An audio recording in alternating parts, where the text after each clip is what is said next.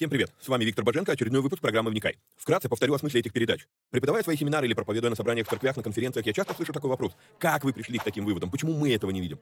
Я заметил, что у людей в голове часто лишь набор вырванных из контекста строчек из Библии. Нет какой-либо системы, нет всей картины Писания в деталях. Многие слепо доверяют догмам, не проверяя, есть ли у них библейское основание.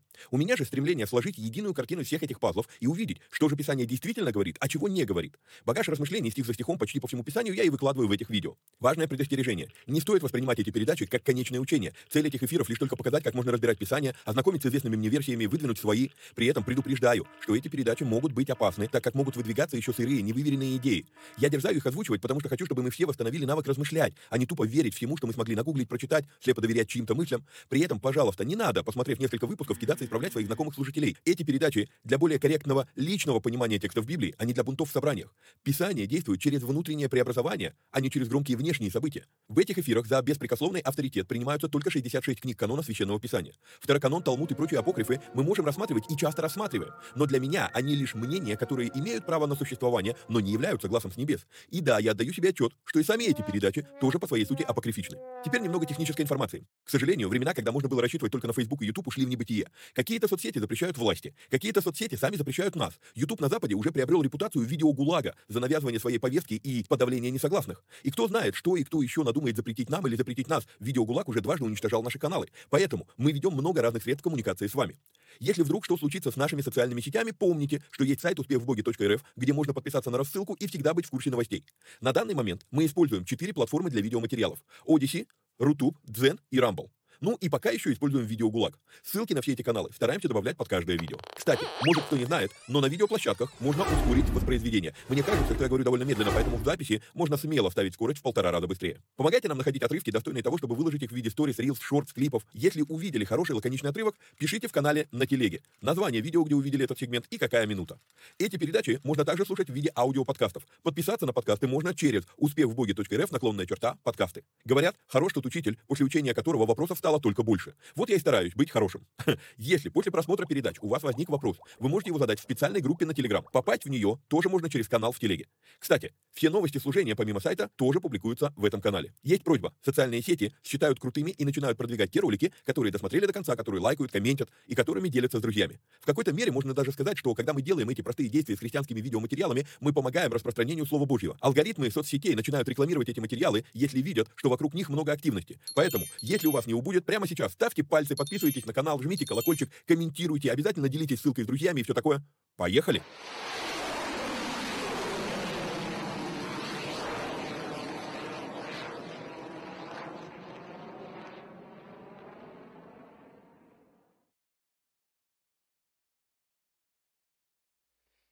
Привет всем отважным вникателям. Мы на черном фоне, мы двигаемся по книге «Бытие». Но перед этим, как обычно, а, наши напоминания. Напомню, что нужно поддержать эти эфиры а, материально, прям будет полезно, это очень ободряет. Спасибо всем тем, кто это уже делает. Вот, а сделать это можно, поддержать эфиры можно переводом по номеру плюс 7 999 832 0283. А, сразу хочу предостер... предупредить, возможно, предостеречь вряд ли, предупредить. А, следующую неделю я всю неделю буду в Москве, и, возможно, эфира не получится. Я хочу постараться до отъезда успеть записать эфир, чтобы, вылож... Э, чтобы он был в запасе, но а, при этом мне надо еще сделать, успеть сделать перевод TD, поэтому для, для премиальной группы, поэтому, возможно, не успею. Ну вот, а, посмотрим. А, напоминаю, кстати, да, что у нас открыт премиальный канал, а, который мы теперь переименовали, мы его назвали теперь Боженко Премиум. А, назвали его Боженко Премиум по той причине, что Сначала, как бы, я думал, что это Вникай, но там есть TD, а TD, а, он к Вникай вроде как не относится. С другой стороны, а, назвать это там Джейкс премиум там или еще чего-то, там есть мои материалы.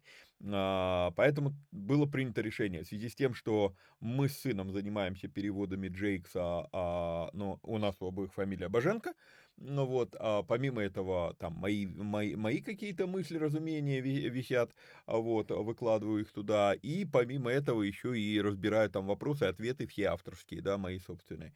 Поэтому было принято решение, окей, пусть будет Боженко премиум, может быть, дальше потом переименуем. Вот, попасть в этот канал можно по вот этой вот ссылке. а, которая у вас на экране, успех в боге.рф, наклонная черта, премиум. Добро пожаловать. Кстати, напоминаю, а, вот буквально там за последние несколько дней я там выложил а, почти полтора часа материал. Я все-таки сформулировал все свои, а, скажем так, претензии, несогласия с использованием слова крещения в, в, в христианстве. Вот, именно, ну, надо понимать, это слово, оно уникально для русского языка и так далее, не буду переключаться, то есть там на премиуме это есть. И это можно увидеть а, таким образом, то есть вы заходите, регистрируетесь, у вас есть две, две недели пробных. Вот, поэтому вы можете туда зайти, посмотреть этот материал, посмотреть переводы Джейкса. Если в течение 13 дней вы выйдете из этой группы, то с вас ничего списываться не будет. Хотя при регистрации, чтобы туда попасть, карту надо будет все-таки ввести платежно. Все, а, все, наверное, объявления. У меня сегодня есть мысль начать с того, что мы немножечко вернемся. Мы недалеко ушли, мы прошлый эфир были в четвертой главе, вот, но у меня возникла по четвертой главе пара комментариев дополнительных, и так как мы вот, ну, еще не, не уехали далеко, а, я все-таки, наверное, наверное, а, их а, озвучу вам. Итак, а, Деяние, о, деяние. Видите, вот у меня перекликается почему-то книга бытия и книга деяния, почему-то название я путаю. Так что, ну, не придирайтесь, если я неправильно назову это. Ну, известная у меня проблема, но не знаю, что с ней делать. Вот. Итак, Бытие, 4 глава, 11-12 стихи. «И ныне проклят ты от земли, которая отверзла уста твои, свои, принять кровь брата твоего от руки твоей. Когда ты будешь возделывать землю, она не станет тебе давать силы своей для тебя, ты будешь изгнанником, окей, это все просто было для контекста, и скитальцем по земле. И потом э, он говорит, э, уже Каин отвечает, вот ты изгоняешь меня с лица земли, от, от лица твоего я скроюсь и буду изгнанником и скитальцем по земле. Скиталец, скиталец, да? А потом Бог ему отвечает, что те, никто тебя не убьет, я, я тебе даю знамение, вот, и поселился в земле Нот, а, и мы с вами говорили, что Нот переводится скитание, то есть в земле скитание. И у меня возникла такая мысль буквально вот прям сегодня. Интересно, что... А, зачитаю, как я это написал. Когда Бог говорит о последствиях убийца, убийства Каину, я только сейчас обратил внимание, что по факту получается, что Бог делает Каина Авелем. В каком плане? В том плане, что земледелец – это оседлый образ жизни. Каин был земледельцем. Пастух – это больше блуждающий или скитающийся, потому что пастбище надо постоянно искать для своей отары, для, для стада надо искать э, пастбище, и поэтому, ну, а хороший пастух, он постоянно присматривает, куда он поведет э, свое стадо, в как, э, там, завтра, послезавтра, через неделю и так далее, да, и по сути дела, вот если на упрощенном уровне смотреть, то реально мы видим с вами, земледелец это оседлый образ жизни, а, а пастух это такой скиталец. И так как возмездие за, за действие Каина, да, он становится скитальцем, то поэтому такая мысль возникла. А, Бог дает Каину прочувствовать, про, про, про как сказать, а, вкусить, да, каково это быть тем, кого ты убил. Вот. И в этом плане, получается, действительно наказание соответствует преступлению. То есть ты убил э, того, кто скитается, значит, сам будешь скитаться вместо него. Интересно. Просто мысль, мысль вслух, вслух такая. Вот. Ну и потом у нас с вами было еще дальше в четвертой главе про Ламеха. Про Ламеха. А, значит, история. А, так, так, так, так, так. Где? И взял Ламех, а, Мафусал родил Ламеха, и взял себе Ламе, Ламех две жены, имя одной Ада, имя второй Цилла. Ада родила Иовала, он был а, отец живущих в шатрах со стадами. Имя брату его Иуав, Иувал, он был а, отец... А, так, ладно, ага. И сказал Ламех женам своим, Ада и Цилла, послушайте голоса моего, жены Ламеховы. А, «Внимайте слова моим, я убил мужа в язву мне и отрока в рану мне, и если за Каина отмстится в семеро, то за Ламеха, за Ламеха в семьдесят раз в семеро». И я задумался тоже, вот буквально там вчера, может быть, сегодня, у меня вдруг возникла такая мысль. Мы а, в прошлом эфире, в прошлой передаче, а, я озвучил эту версию, что, ну, возможно, есть такое предание, в иудаизме есть такое предание, что Ламех убил Каина. И как это выглядело? Что под старость лет у Ламеха уже просело зрение, но он по-прежнему на слух, он очень шикарно стрелял. Единственное, что он брал с собой Тувалкаина, сына своего, а, и а, он а, Тувалкаин ему подсказывал, там, животное в кустах или человек. И если, ну, чтобы, чтобы, чтобы Ламех случайно не убил человека, то есть он брал с собой Тувалкаина, Тувалкаин ему подсказывал, да, животное можно стрелять, и тот стрелял у меня, в принципе, как бы, ну, такое, а версия, которую, э, как я, как я частенько сейчас говорю, помогите мне развидеть это, один раз ты с этой версией познакомился, ты дальше уже как бы не можешь про нее забыть, то есть она висит в голове, пока ты ее не опровергнешь. И вот сегодня э, я хочу дать опровержение этой версии, наверное, я с ней расстаюсь в своем понимании, в своем сознании, я с этой версией расстаюсь как с несостоятельной версией. Почему? Потому что у меня вдруг возник вопрос. Что значит Ламех был хорошим охотником, если не было повода еще охотиться? Мясо, ну, животные не были даны в пищу. До потопа это было недоступно. Это после потопа Бог говорит, что отныне а, они тебе даются в пищу, да, как траву полевую даю тебе а, животных а, в пищу. Но, но до этого нет. Шкура, версия шкуры как одежды тоже мне не заходит. Мы это с вами разбирали, а, когда были в третьей главе книги, книги «Бытие».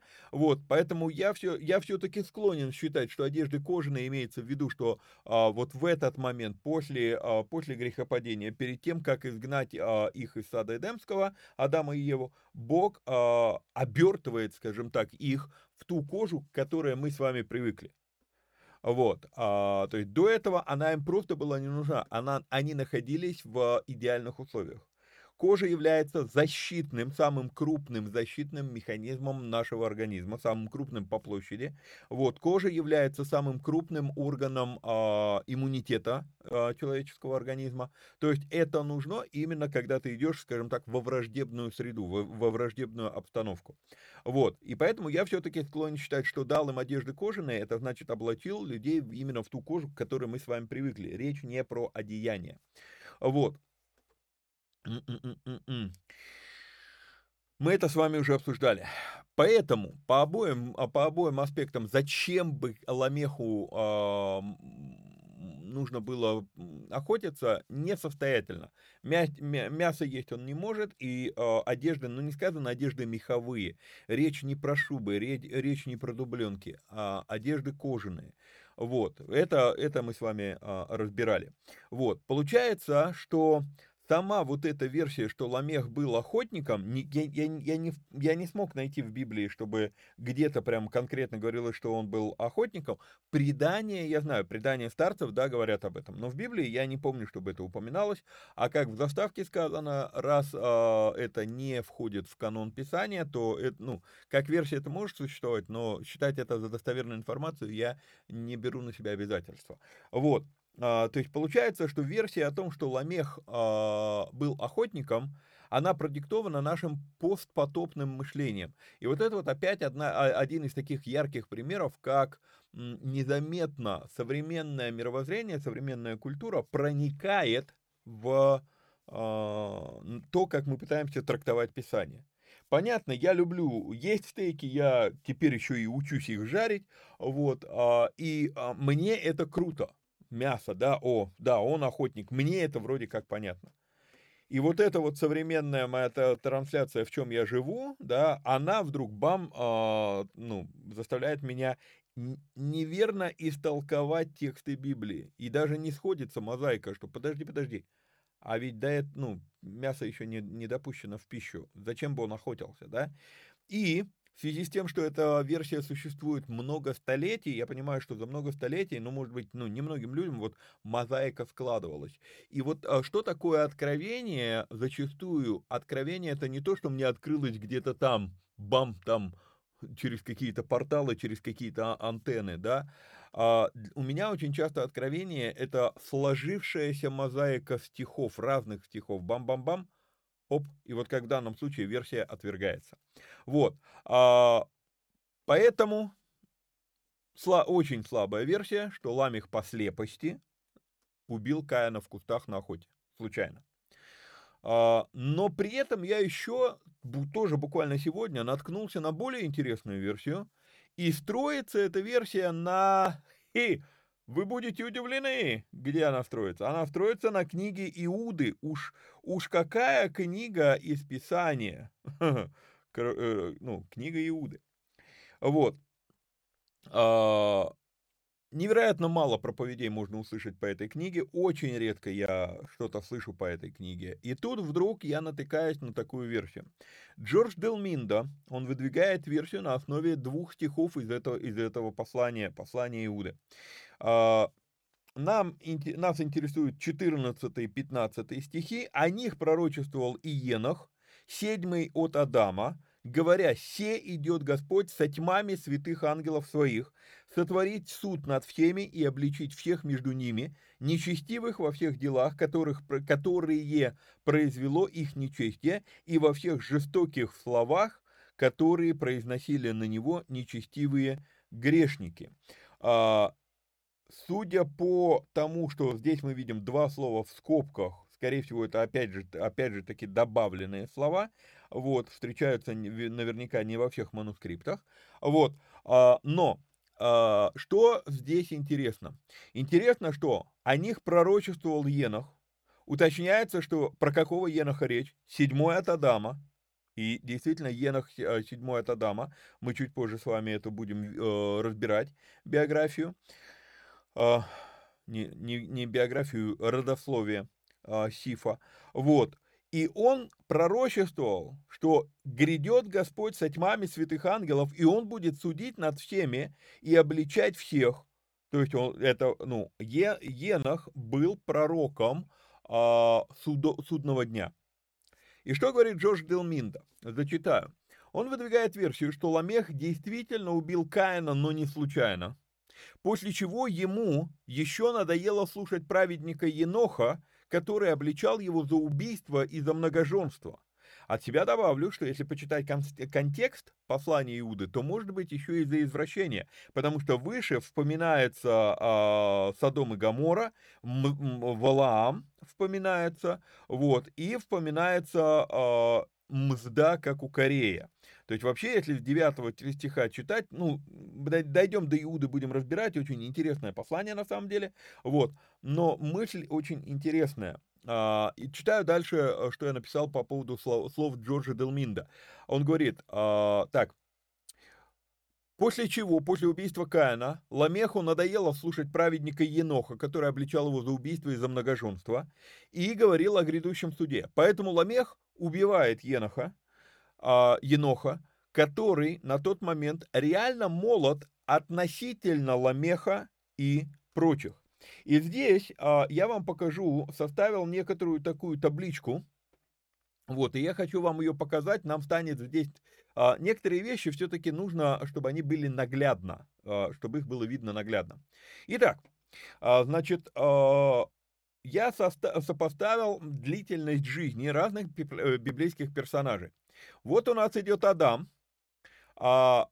через 130 лет от, от, от своего появления, про него, про него мы не можем сказать рождение, а появление – а, он рождает Сифа, после него идет Енос, Каинан, Малилиил, Еарет, и потом идет Енах. Но это родословие Сифа. Родословия Каина здесь нет, и у нас нет никаких э, данных, чтобы его построить. Мы не знаем, кто сколько лет прожил и так далее, и так далее. Вот, мы только э, ну, можем догадываться. Но получается, что э, Ламех, который из родословия Каина, будем его называть Ламех первый, потому что вот тут вот вы увидите, что у Муфасаила в родословии Сифа тоже есть Ламех, его мы будем называть Ламех второй. Вот, так вот Ламех первый, он шестое поколение от Адама. Енах – седьмое поколение от Адама. И по сути получается, что если вот, вот, вот, если вот так вот смотреть, то э, по факту действительно Енах для, ну, где-то вот на уровне Малиила, Мали, Малалиила или Иореда, э, ну, будет, э, будет э, Ламех, Ламех первый. Что мы с вами можем здесь увидеть? Мы можем с вами здесь увидеть, что Енах действительно отрок, юноша в глазах Ламеха первого. И поэтому я пишу такой, а, такой дальше э, комментарий, да, то есть, а, поэтому Ламех убивает Еноха, который на тот момент реально молод относительно Ламеха и прочих. Именно эти два персонажа могут объяснить фразу «убил мужа в язву мне» и отро, «отрока в рану мне». Если речь про двух персонажей, то да, Каин – это будет муж или старик, Енах – это юноша, отрок. По поколениям, сейчас я вам включу Писание, чтобы было, э, было вам это видно. А, а, а, подождите, я все еще в книге Иуды. А, вот оно, да, вот эти слова. «Убил мужа в язву мне и отрока в рану мне». Вот. Где я тут читал? Вот. По поколениям сходится. Енах был в седьмом поколении, а Ламех в шестом. Поэтому для Ламеха он отрок. И дальше, и дальше Джордж говорит, что так же, как и в случае с Моисеем, Бог скрыл его тело, и поэтому так загадочно сформулировано про Еноха, что и не стало Еноха, потому что Бог взял его. Как, как сказано про Моисея, что и никто не знает, где могила его, да, то есть Бог забрал его к себе. И, а, надо сказать, очень любопытная версия. Очень любопытная версия. Вот, и таким образом мы с вами возвращаемся к тому, на чем мы закончили э, прошлый эфир, прошлую передачу черную. «И познал Адам еще жену свою, и, родила, э, и она родила сына, и нарекла ему имя Сив, потому что Бог положил мне другое семя, вместо Авеля, которого убил Каин». И я вам говорил, что это очень такой э, интересный аспект. Мы здесь с вами видим временную, четкую временную метку что рождение Сифа происходит а, в скором времени, скажем так, после убийства Авеля. Вот. А, иначе, а, ну, я вам говорил, сколько... Я, я вам говорил, сколько, а, ну, уже поколений родилось бы у Евы, ну, жили они 900 лет, ну, вы представляете, а, сколько поколений уже родилось у Евы, мы ну, невозможно себе представить, что она бы так вот до сих пор переживала за Авеля. То есть я подозреваю, что Сиф родился, ну, чуть ли не, след, ну, там, ну, следующим ребенком после убийства Авеля. То есть вот Авель гибнет, в это время она зачинает, и она рождает, и она говорит, вот, ну, говорит эти слова, потому что Бог дал мне другое семя, Бог положил мне другое семя вместо Авеля, которого убил Каин. Вот. У Сифа также родился сын, и он нарек ему имя Енос. Тогда начали призывать имя Господа. И э, пятая глава возвращает нас немножечко назад. Заметьте, да, вот 26 стих 4 главы уже говорится, что у Сифа есть сын. Но опять временной карман. То есть э, это типичная, типичная история, типичная, типичная, э, при, типичный прием повествования в э, культуре Востока. Рассказать одну линию, потом вернуться, чуть ли не к самому началу, и рассказать другую линию. То есть параллельно вот, вот это вот я вам рассказал, а параллельно проходили следующие события, и мы возвращаем, ну, то есть нам приходится возвращаться. И вот здесь вот то же самое, да, то есть с одной стороны сказано, когда начали призывать имя Господа, но потом мы с вами видим 5 глава 1 стих возвращает нас назад. Вот родословие Адама, когда Бог сотворил человека, по подобию Божьему создал его. И а, когда я первый, первый раз записывал а, эфиры а, в Никай, и мы проходили книгу «Бытие», и первая глава, 26 а, стих, мы останавливались на этом, и второй раз останавливались на том, что Бог сказал, сотворим человека по образу и подобию нашему, но в 27 стихе сказано, сотворил по образу, ничего не сказано про подобие. И на основании вот этого того, что там не сказано ничего про подобие, а, я заимствую в иудаизме целую, целую большую теорию, а, что а, Бог сотворил человека по своему образу с возможностью стать подобием. Но это наша с вами задача уподобиться. Я вижу этому подтверждение в Новом Завете, я вижу этому много подтверждения в разных местах а, Ветхого Завета. Вот. И вот здесь вот когда мы при прошлом, а, при прошлом, а, при первой версии бытия, пер, пер, первых записях передачи дошли до пятой главы, прошли ее, и мне потом кто-то из сестер, я не помню кто, написали, написали такой вопрос. А вот смотрите, пятая глава, первый стих, ведь здесь же сказано, что по подобию, значит, Бог сотворил человека и по образу, и по подобию. И я буду с вами откровенен я долгое время не знал, что ответить на этот, на этот вопрос, потому что версия про то, что человек сотворен для того, чтобы уподобиться, то есть сделан а, именно Богом только образом, но с возможностью уподобиться, она так много вещей в себя вбирает сквозь все Писание, что э, я не готов от этой версии отказаться. Это одна из тех версий, которая прям реально вот, а, она мне, мне очень многое а, объясняет, и она становится, знаете, как вот есть нитка с иголкой, да, то есть, и вот когда ты на эту иголочку нанизываешь множество-множество бусин, да, потом пропускаешь, и у тебя бусы складываются, и то есть вот эта версия, она вот выступает как вот эта нить, на которую а, прям многие бусины Писания нанизываются, я прям вижу, да, вот тогда Писание становится намного понятнее. Но вот он этот стих, Пятая глава, первый стих. Но сказано же по подобию. И я застрял. И я смотрел разные переводы, и как бы да, в оригинале смотрел, а, и я думаю, да что ж такое? Ну, в оригинале, э, как бы я не хвалился там тем, что там вот это я могу прочитать, вот это, но пока еще у меня все равно, ну, всех нюансов я не увижу, я не смогу а, дока- до, ну, показать. Вот, но некоторое время назад я слушал, есть такой мессианский раввин а, Александр Бленд, а, могу его рекомендовать, у него куча, э, куча видеоматериалов на ютубе есть, вот, у него есть свой канал, многие интересные вещи он озвучивает, интересно он разбирает разные вещи в Новом Завете, он мессианский раввин, то есть он как бы много лет у него рави, ра, как раввинистического стажа, но сейчас он признает Христа, то есть он, он, он, он верит во Христа. И вот слушая у него передачу, а, одну из передач, я услышал, как он интересно трактовал пят, э, пятую главу первый стих. Судя по всему, он все-таки знает вот ту версию про образ и подобие. И он говорит, вот родословие Адама, когда Бог сотворил человека, для подобия Божьего создал его. И когда я открываю оригинал, и тут есть слово битгат, которое оно скрыто, да, вот, вот, а, вот мы видим с вами слово бедмут, это два слова вместе. Вот, дмут это подобие, а би, би это начало слова битгат. Битгат дмут. И действительно его можно прочитать как в подобии или по подобию, а можно прочитать как для подобия. И тогда все, все как бы возвращается на свои места, и моя ниточка, она осталась. Окей, okay. вот родословие Адама, когда Бог сотворил человека, для подобия Божьего создал его. Интересно. Поехали дальше. Мужчину и женщину сотворил их и благословил их и нарек им имя человек в день сотворения их.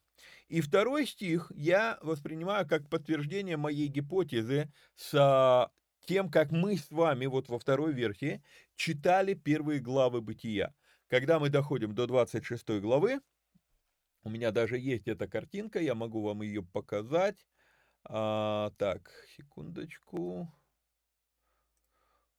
Вот это, вот эта вот картинка, что мы читаем первую главу, мы ее читаем, вот, эту, вот первую главу мы читаем, доходим до 27 стиха, и посередине стиха мы останавливали, остановили, да, и сотворил Бог человека по образу своему, по образу Божию сотворил его. Мы говорим здесь его, его одного. Да? Потом мы читаем вторую главу, потом мы читаем третью главу, и в конце третьей главы мы возвращаемся в первую главу, 27 стих, мужчину и женщину, и теперь уже сотворил их. И здесь я вижу то же самое. Вот, в третьем, а, в, в, во втором стихе а, пятой главы. То есть для меня это а, подтверждение, и подтверждение еще и тому, что они провели в саду Эдемском все-таки, скорее всего, всего один день. И дальше, вот, вот родословие, да, вот родословие Адама. Адам жил 100, 130 лет и родил по подобию своему, и а, по, по образу своему, и нарек ему имя Сив. Вот тут вот, вот тут вот, мы с вами уже можем абсолютно четко и спокойно э, видеть, да, Адам рождает по образу и по подобию своему. Вот. И дальше идет вот это вот родословие, которое э, мы можем с вами смотреть, да, Адам, Сив. Дальше. Э, дней Адама по рождении им Сифа было 800 лет, и родил он сынов и дочерей. Э, во-первых, здесь момент вот какой. А, мне мой учитель по ивриту подчеркнул по поводу четвертого стиха и дальше вообще всех, э, всех э, родословий, которые есть в Ветхом Завете, у нас написано «родил, родил, родил, родил». Если мы возьмем, а, как это переводят э, танахические переводы, то здесь использовано слово «породил». И заметьте, действительно в русском языке есть разница. Родил – это значит родил сам. Породил – это значит стал а, основоположником поколения да, вот, а, такой вот тоненький нюанс, да, что, ну, как, э, как э, мой учитель, он э, шутил над этим. У вас, говорит, на русском языке мужики рождают. Вот, нет, они порождают, они рождают, да, вот, просто, чтобы вы обратили на это внимание, подчеркиваю. Вот, итак, значит, по третьему четвертому стиху. А, вспоминаем, просто зачитаю свой комментарий, он здесь большой. Вспоминаем слова Евы из прошлой главы, и видим, что на момент убийства Каину запросто было уже более 100, а то и 120 лет.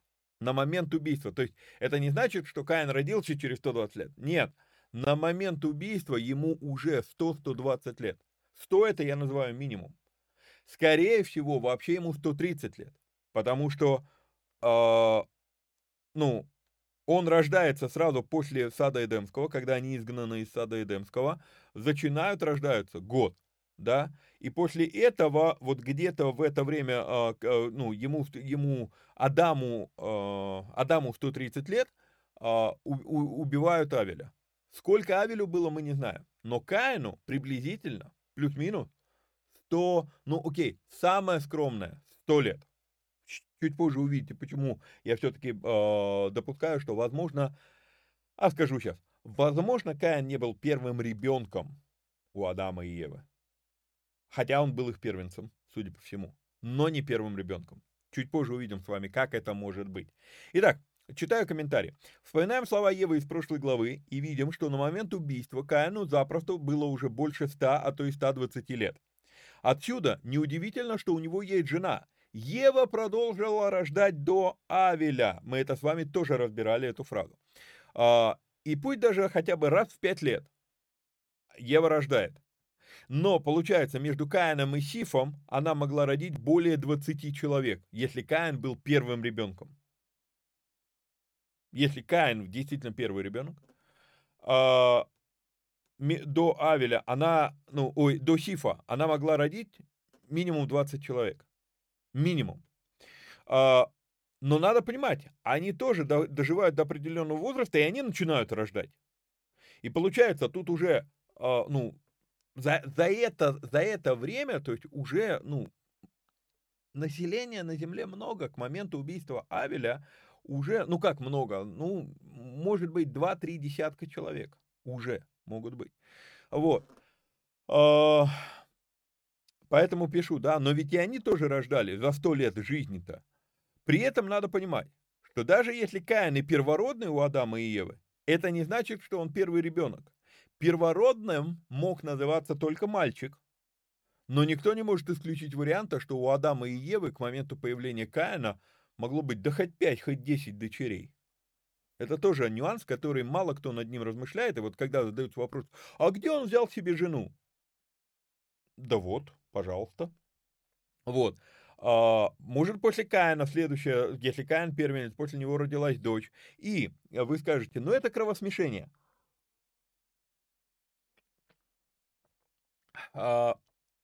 Запущу вам интересную мысль на эту тему. Вообще-то кровосмешение являл, являлось необходимостью, неизбежностью в связи с тем, что Бог сотворил всего двух человек. Бог сотворил двух человек, это мы с вами увидим. Он специально сотворил всего двух, да, одного человека, Адама и Еву, если быть внимательным, там это так написано. Вот, а, он сотворил, он мог сотворить несколько пар сразу.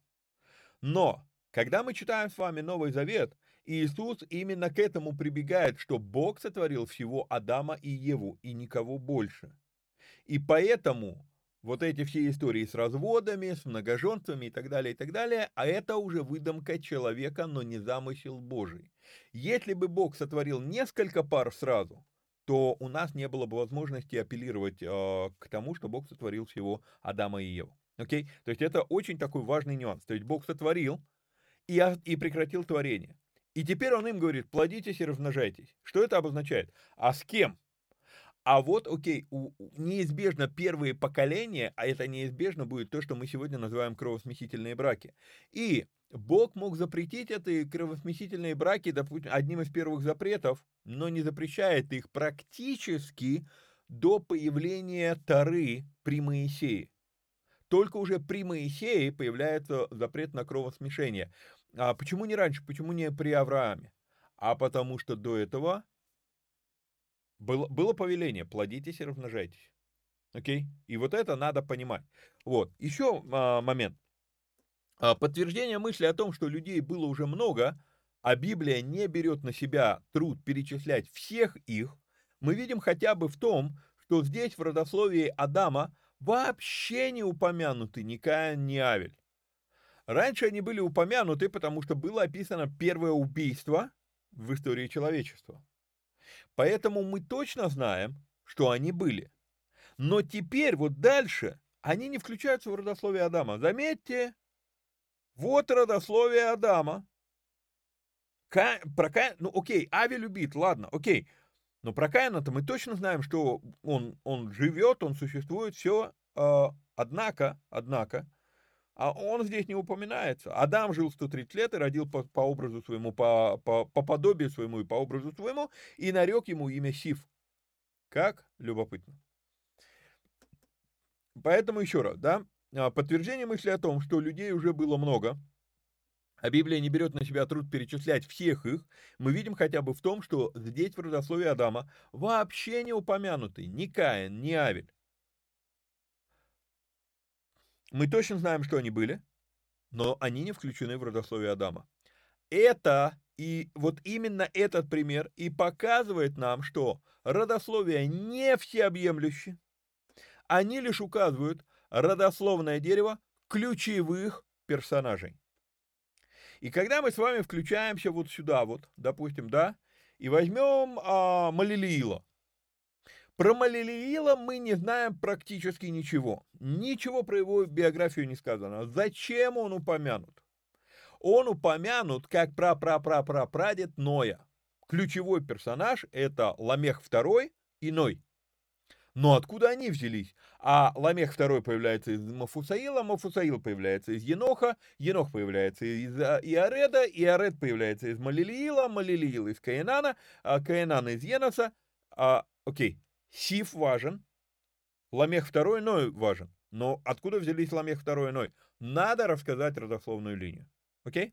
То есть вот это тоже один аспект, который э, стоит подчеркнуть, что э, когда я говорю, что Библия э, показывает родословное дерево ключевых персонажей, это не обозначает, что каждый из упомянутых ключевой персонаж.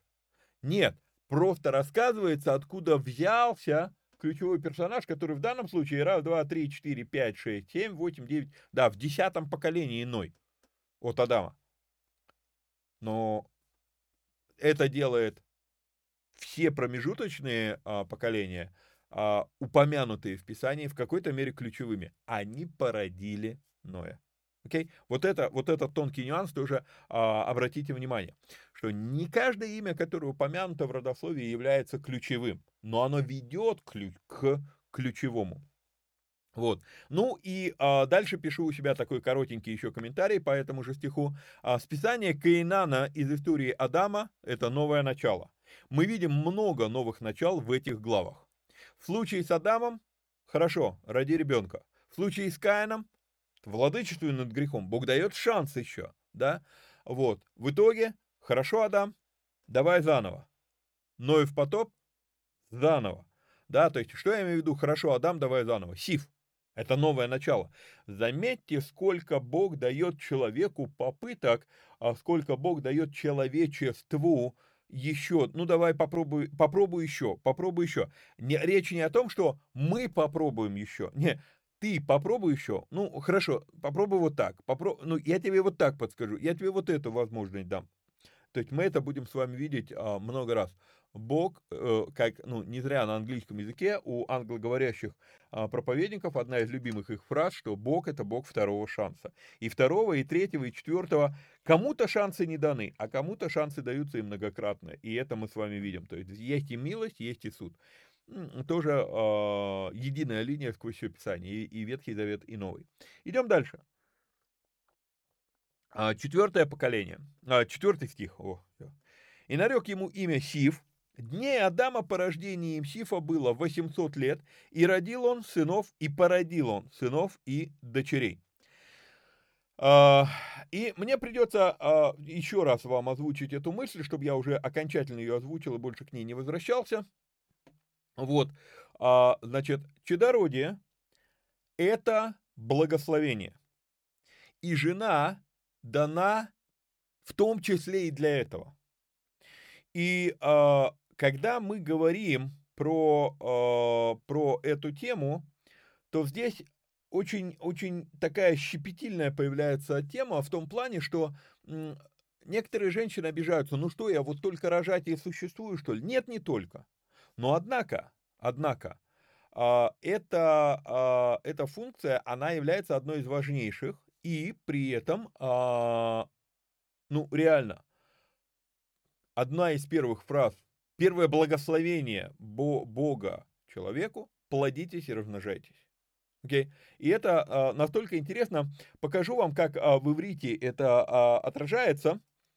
А, вернее, как... Э, не, не буду говорить, что это в иврите отражается, скажу, что как это видят мудрецы Израиля, а, как они это показывают что даже буквы иврита говорят об этом. Значит, вот эта буква, на которой сейчас стрелочка, это буква Юд. Она называется мужской буквой. Она называется, она считается, обе эти буквы, Юд, Г и, и, и Гей, они божественные буквы. Из них состоит э, тетраграмматон, священное имя Бога, Яхва. Вот. А, теперь, интересный нюанс. При этом вот эти две, две буквы, а, два раза они повторяются, они образуют тетраграмматон, но а, каждая сама по себе эти буквы, они обе божественные, повторюсь, но при этом а, в еврейском богословии их различают и говорят, Юд – это мужская буква, а Гей – это женская буква. И Извините меня за такие подробности, и может быть вот в связке с тем, что это еще и божественные буквы, и нам кажется, что, ну, это как-то вообще неприлично говорить эти вещи и так далее. Вы знаете, я за то, что мы нам быть скромными, сдержанными, степенными и так далее. Но в то же самое время я замечаю, что Библия, вот уж точно, Библия не является ханжеской книгой. И она спокойно говорит на тему секса, и а, это это, э, эти вещи, они а, воспринимаются как само собой разумеющиеся, они как, как что-то низкое, мерзкое и так далее. А, типичное вот на, наше остаточное мышление с не пойми даже откуда взявшееся. Ну, вернее, пойми, пойми откуда, но надо все-таки, как сказать, я еще раз, я не за распущенность, но, но, но, но говорить об этом можно, ну, нужно учиться спокойно и свободно. Так вот, Одна из причин, почему ют называется, по крайней мере, мне так учитель иврита объяснял, одна из причин, почему ют называется мужской э, буквой, потому что она напоминает детородный орган в определенной мере не, не по форме, а в том плане, что не достает до, до земли, то есть как, висит как бы в воздухе. В то время как буква Гей считается женской буквой, и а, она напоминает, вот есть две ноги и есть утроба, которая принимает семя. И я даже э, нарисовал, э, нарис, ну, э, приготовил такие вот, э, как стрелочка, да, то есть не, еще раз, никакого там разврата или ханжества, просто утроба принимает семя, взращивает его внутри себя, и после этого она выдает плод. Буква Гей, она очень интересна в данном случае, вот именно ее форма. И с одной стороны, кто сказал, что это действительно именно так? Да, ну, как бы в Библии ничего этого не написано, что буква Гей специально имеет такую форму. С другой стороны, когда вот я смотрю на это, да, ну, опять же, помогите мне развидеть это. То есть оно как-то, ну, наглядно. Наглядно. Окей, поехали дальше. А, что я имею в виду? А, почему я это говорю? Евреи говорят, что женская буква «гей» а, даже своим внешним видом говорит о способности зачать и о способности рождать. Первое повеление Бога было «плодитесь и размножайтесь». И заметим, что здесь, в этом стихе, таки упоминается, что родил не только сынов, но родил и дочерей. То есть мы с вами видим, что дочери все-таки упоминаются дальше, у, у, у каждого следующего поколения мы будем видеть с вами эту фразу. Родил он сынов и дочерей. И э, вот уже здесь, уже на этом этапе, я подчеркну одну из основных мыслей, которую тоже я преследую э, в этих эфирах. Я хочу показать, насколько выдумана теория о том, что женщинами пренебрегали в Израиле. А, озвучивал это, озвучу еще раз. Идея, что женщинами пренебрегают, что они там типа второй сорт, что они там как, как-то... А, а, она, знаете, она высосана из пальца на основании простой вещи. Окружающие арабские народы именно так относятся к женщинам, есть некое лингвистическое родство, есть некое, э, как сказать, генеалогическое родство между арабами и... Да у всех у нас общие корни, если мы смотрим, что все мы произошли от Ноя, ну и в свою очередь от Адама, да? Вот. Э, то есть э, то, что, то, что они родственные народы между собой, не, не показывает, не, не, не обязует их быть одинаковой культурой все народы мира произошли, ну, имеют общие генетические корни. И что с того? Вот. Но вот берется эта мысль из того, что вот арабские народы так относятся к женщинам. И в Библии вроде как мало внимания уделяется женщинам. И они там почти не упоминаются и так далее. Вы знаете, если начать обращать на это внимание, вы увидите, что женщины очень много упоминаются. Им дана очень важная роль в Библии. И упоминания а, идут ну, частенько. Поэтому а, они упоминаются меньше, чем мужчины? Да. Почему? Потому что потом мы с вами в Новом Завете прочитаем, что жене глава муж, мужу глава Христос, Христу глава Бог. А, это просто библейская система иерархии. И поэтому чаще упоминается тот, с кого спрос. И мы это с вами видим потом в Пятикнижии, во Второзаконии, когда говорится, что если жена э, в чем-то поклялась, и муж услышал, то он может отменить ее клятву. Почему? Да потому что ему отвечать. И так далее, и так далее. Поэтому а, идея о том, что а, женщины а, были людьми второго сорта, а, на Востоке может быть, на Ближнем Востоке может быть, но в библейской культуре эта идея несостоятельна. Просто вот, ну, обращайте внимание, дальше будем читать, и вы будете видеть, что упоминаются, ну, вот как здесь начинают, и родил, а, родил он сынов и дочерей. Дальше каждое поколение будет говориться, и, и родил сынов и дочерей, будет пока, по, ну, пока дочери будут показываться. Дальше мы с вами будем видеть жен, важные жены упоминаются, которые сыграли роль. А, и а еще один аспект подчеркну уже в 50-й раз, наверное, в этом эфире. Не все мужчины попадают в биографии, в родословие. Тоже Окей? Обращайте на это внимание. Окей, поехали дальше. Всех же дней жизни Адамовой было 930 лет, и он умер. Сив жил 150, 105 лет и родил Еноса.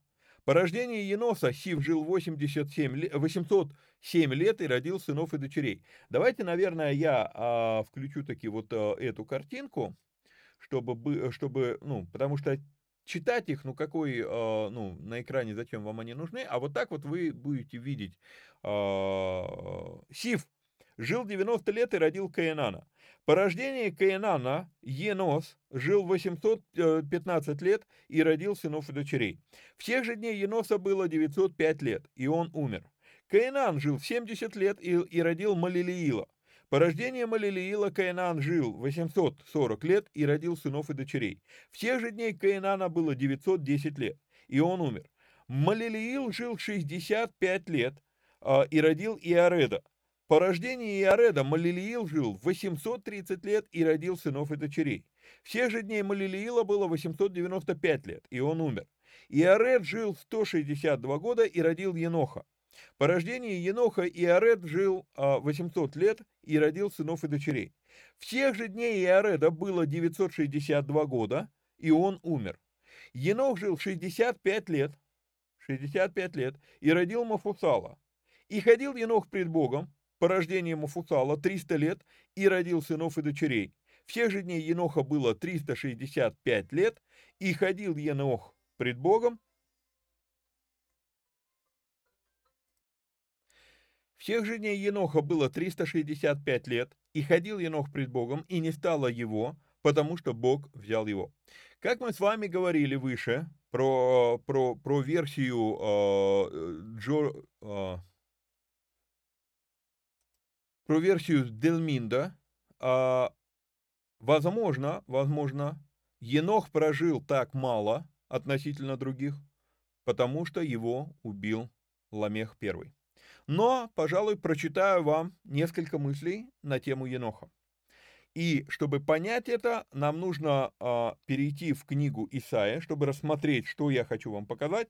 Нам нужно перейти в книгу Исаия, 57 глава, первого стиха. Исаия говорит, праведник умирает, и никто не принимает этого к сердцу. И мужи благочестивые восхищаются, и никто не помыслит, что праведник восхищается от зла. Хм, интереснейшая мысль. И а, я этим текстом, то, что я сейчас хочу вам зачитать, делился на, а, на Боженко премиум, тоже, может, неделю, может, две недели назад, потому что очень интересная а, мысль вот в этом стихе, Исайя 57.1. А, стих, про который я не слышал, чтобы кто-то проповедовал, про этот стих очень мало кто знает, однако этот стих, по сути, учит нас, что бояться смерти не надо, есть вещи страшнее. Два года назад, читая этот отрывок, я записал такие слова. Смерть лучше зла, которое может быть в этом мире. Еще раз. А, прошу прощения, я вам не показал этот текст. Вот текст Библии. Праведник умирает, и никто не принимает этого к сердцу, и мужи благочестивые восхищаются, и никто не помыслит, что праведник восхищается от зла. Праведник умирает, мужи благочестивые восхищаются, восхищаются от земли, имеется в виду, да, здесь добавлены эти слова, вот, и никто не помыслит, что праведник восхищается от зла. И я чит, э, э, ну, читаю дальше, пишу такой комментарий. Несколько лет назад я беседовал с одной женщиной, тогда она была в церкви. Ее родная сестра, ее близкая подруга, не помню кто, сестра или подруга, потеряла в автокатастрофе мужа и маленькую дочь. И эта женщина так сильно переживала это, что не смогла простить Богу, что он допустил эту ситуацию, что не уберег.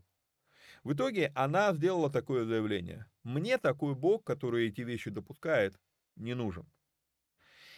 И а, вы знаете, за этими словами, я неоднократно наблюдаю, за этими словами следует вероотступничество и уход человека из церкви. К сожалению. Потому что когда мы позволяем себе выбирать, в какого Бога мы будем верить, в какого Бога мы не будем верить, мы уже поверили в идола, а не в того Бога, который всемогущий и поэтому может сделать все, даже если ты не понимаешь, почему он, этого, э, почему он это сделал. И, 20, и, и 57 глава, 1 стих показывает нам интересную вещь. Мы иногда думаем, что смерть это наказание, а может быть ранняя смерть это наоборот награда? Про Еноха сказано, и ходил, э, и ходил Енох с Богом, и не стало Еноха, потому что Бог забрал его. И относительно тех, вот они, еще раз вам показываю, по 900 лет они все жили, а Енох прожил 365 лет, и не стало Еноха но он единственный, про кого сказано, что, о, что Енох ходил с Богом. Так может быть это награда? Праведник умирает, и никто не принимает этого к сердцу, и мужи благочестивые восхищаются, и никто не помыслит, что праведник восхищается от зла. Он отходит к миру. Ходящие прямым путем будут покоиться на ложах своих.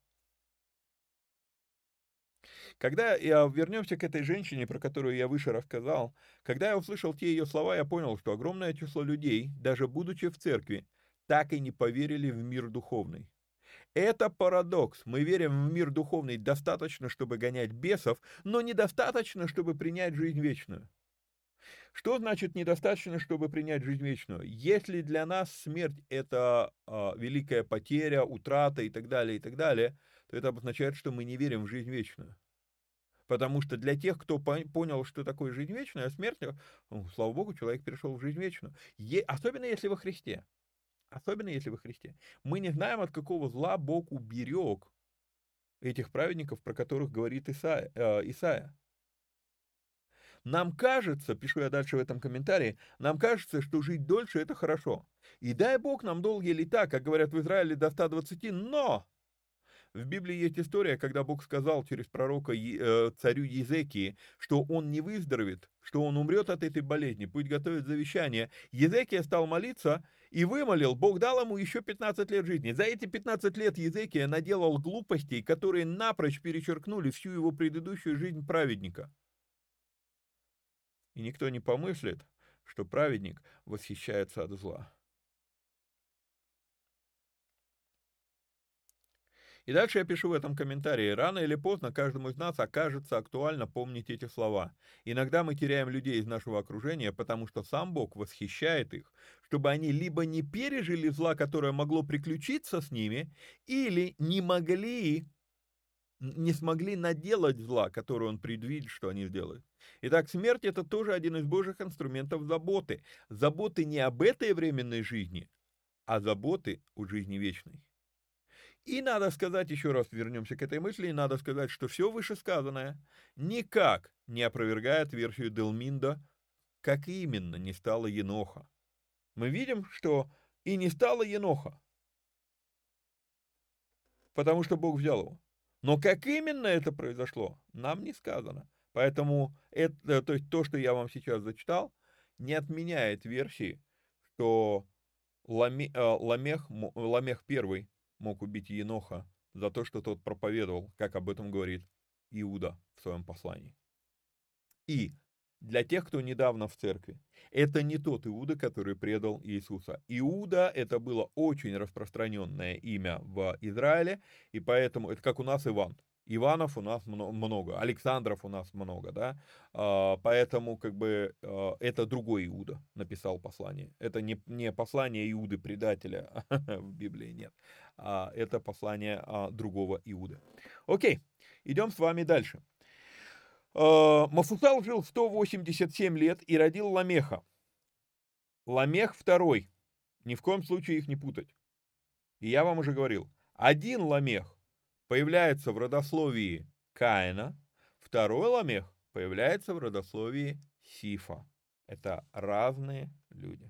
По рождению Ламеха Мафусал жил 782 года и родил сынов и дочерей. В тех же дней Мафусала было 900, 969 э, лет, и он умер.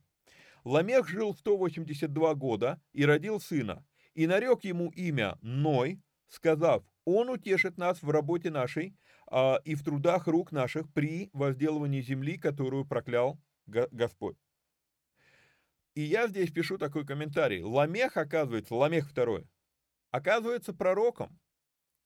Пророческое видение, которое реально исполнилось. Мы с вами будем говорить об этом. Ной обозначает утешение, а, и действительно через Ноя это все и произошло. Более того, глубина этих слов мы с вами увидим только в восьмой главе, смы, вообще глубину слов Ламеха. Он реально оказывается пророком. Мы не знаем, был ли он праведным, ничего про это не сказано, да, вот а, про, про, Еноха, про Еноха сказано, что он ходил с Богом, да, про Ламеха второго не сказано, что он ходил с Богом. Однако, может быть, Может быть, потому что слова, которые он говорит, они э, оказываются реально пророческими.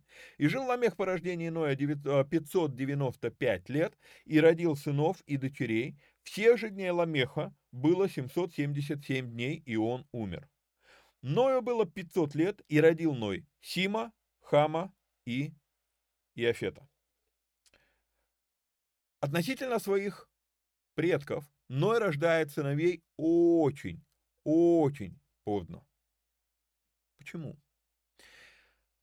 Мы можем предположить, что у Ноя были дети и раньше, но они погибают в потопе. И здесь будет жестокая вещь для современных изнеженных людей. Отчасти я бы сказал, что праведность Ноя была в том, что он был послушен Богу, несмотря на родственные связи. Если версия о том, что у Ноя были дети, но как обычно это в Библии, Библия упоминает только тех детей, которые э, играют ключевую роль потом, какой смысл упоминать детей Ноя? Мы, мы, мы просто видим, что у Малиила и рождал сынов и дочерей, и все у, у Муфусаила и рождал сынов и дочерей, у Ламеха рождал сынов и дочерей. То есть не упоминаются имена, не, ну, зачем их упоминать? Тем более, что, судя по всему, если у Ноя до 500 лет были дети, то они подпадают под описание невероятно развращенных людей, которое будет у нас уже теперь в следующем черном эфире в шестой главе книги «Бытие». Поэтому а, они погибают. Но меня впечатляет, если эта версия актуальна, если действительно у него были дети, меня впечатляет именно послушание Ноя. Он послушен Богу. Бог сказал, кого конкретно взять с собой на ковчег и не брать остальных. И он это делает. Вау. Идем дальше. И да, я читаю свой комментарий. И да, потом мы подобное увидим еще не однажды. Аврааму надо выйти из дома отца своего, оставить родителей. А родителям Моисея приходится отпустить Моисея в реке, в реке, да, в корзине, по реке полной крокодилов. Ну и слова Иисуса, когда Иисус говорит, что враги человеку ближние его. То есть а, это тоже не что-то новое, не что-то, что впервые единственный раз там встречается, да? Нет, не единственный. Мы видим, то это, это неоднократно встречается в Библии. Отдельно, отдельно а, стоит подметить, а, а, бы, а может, может ли быть такое, что это были первые дети а, Ноя? Может. Тогда, правда, непонятно, почему так поздно, и нигде нет объяснения этому.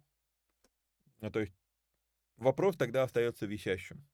Почему так поздно? Либо все-таки у него были до этого дети, но э, они э, пошли путями этого мира, мира Каина, назовем это так. Вот. И отдельно стоит подметить их порядок, и этот порядок странен. И вот на этом рисунке, э, сейчас секундочку, чтобы вы видели мышку, вот на этом рисунке, вот эта вертикальная линия, это линия потопа, а вот эта вертикальная линия, это линия, которая очень четко показывает, а, ну, подчеркивает, что родословие Ноя, оно, ну, очень странно выглядит. Генеалогия. Да, родословие. Ноя выглядит очень странно. Почему? Потому что э, мы с вами читаем Сим, Хам и Афет. Везде, где они упомянуты втроем, да, Ною было 500 лет, и родил Ной Сима, Хама и Афетов. Везде они идут в этом порядке. И поэтому нам, нам кажется, что Сим старший, и Афет младший. Однако, если я вам открою Бытие 9 главу, 24 стих, то мы увидим, что будет сказано, что Хан был младшим сыном Ноя. Хим, Хам и Афет.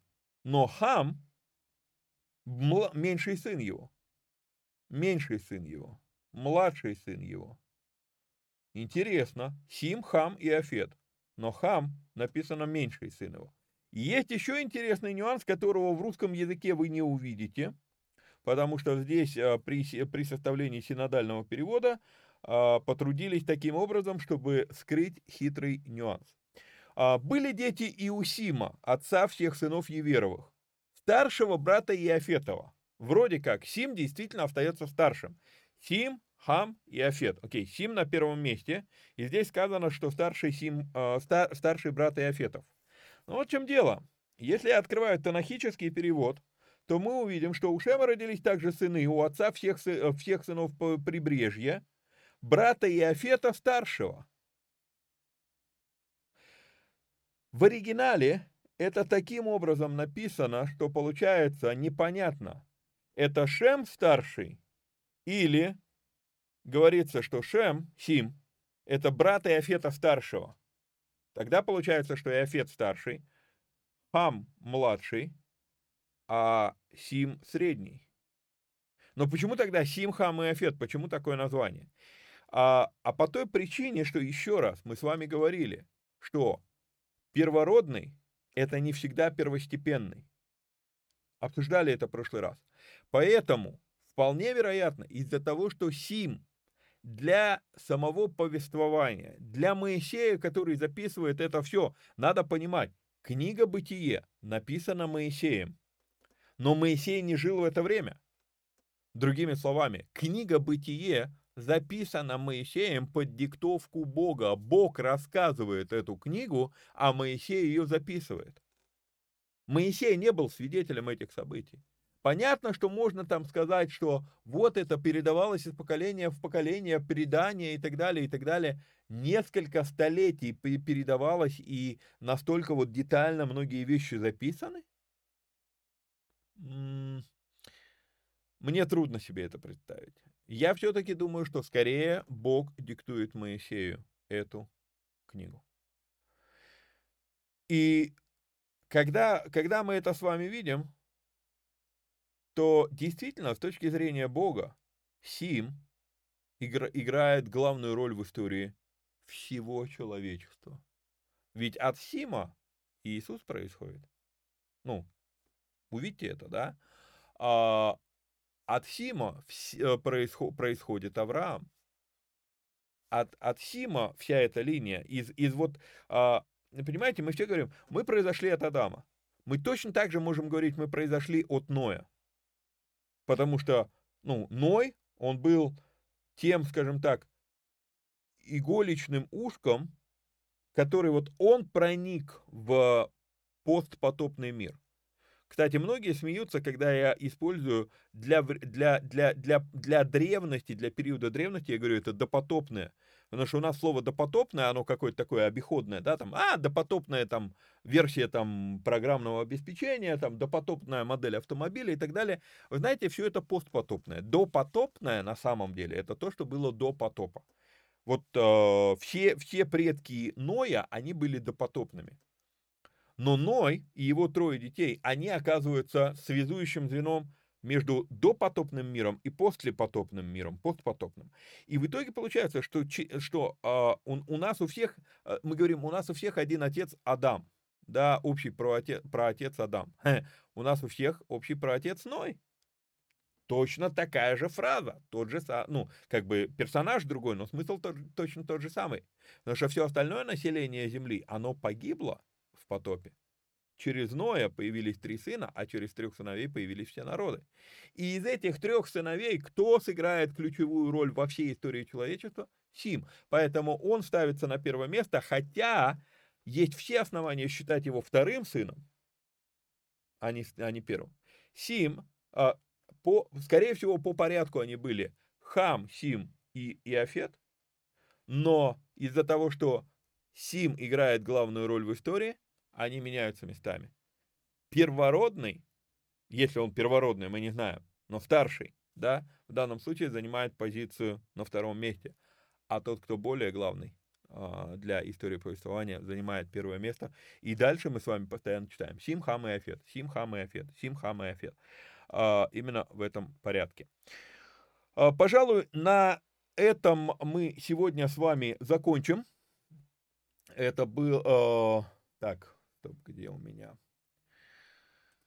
Напоминаю, значит, следующая неделя я буду э, в Москве. Если я на этой неделе успею записать эфир, то будет хорошо. Если я на этой неделе эфир записать не успею, то, сори, а, значит, на следующей неделе вам придется а, отдохнуть. Устроим небольшие а, каникулы. Значит, напоминаю, что эти эфиры можно и нужно поддержать материально, и сделать это можно переводом по номеру плюс 7 999 832 02 83. Также напоминаю, что надо подписаться, проверить подписку, подписаны ли вы на канал, где вы это смотрели, лайкнуть, прокомментировать, поделиться ссылкой и так далее. До следующей встречи. Вникайте самостоятельно. Всех вам благ и благословений. Пока-пока.